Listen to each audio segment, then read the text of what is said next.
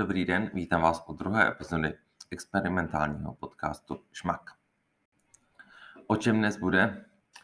Chvíli o počasí, protože máme slunný, velmi větrný den. A co nás dnes čeká? Na oběd to bude fazulka s eh, brambory a s krutičkou, eh, která byla nakládána týden jeden kus byl nakládaný týden v soli a dalších ingrediencích a druhý byl týden v soli a jeden týden v láku. Upekl se. Včera část jednoho kusu úspěšně e, sublimovala.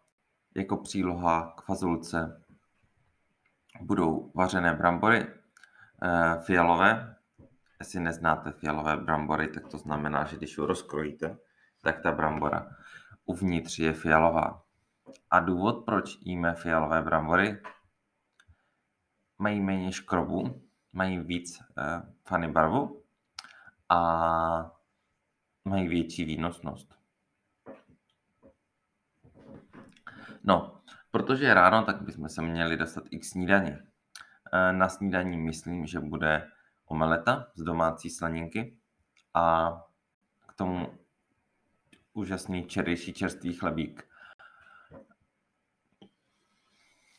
A přiznám se, že v těchto ranních hodinách nemám o večeři tušení a, vím, že žádná další kruta jako dneska sublimovat nemůže. Takže mějte šmak.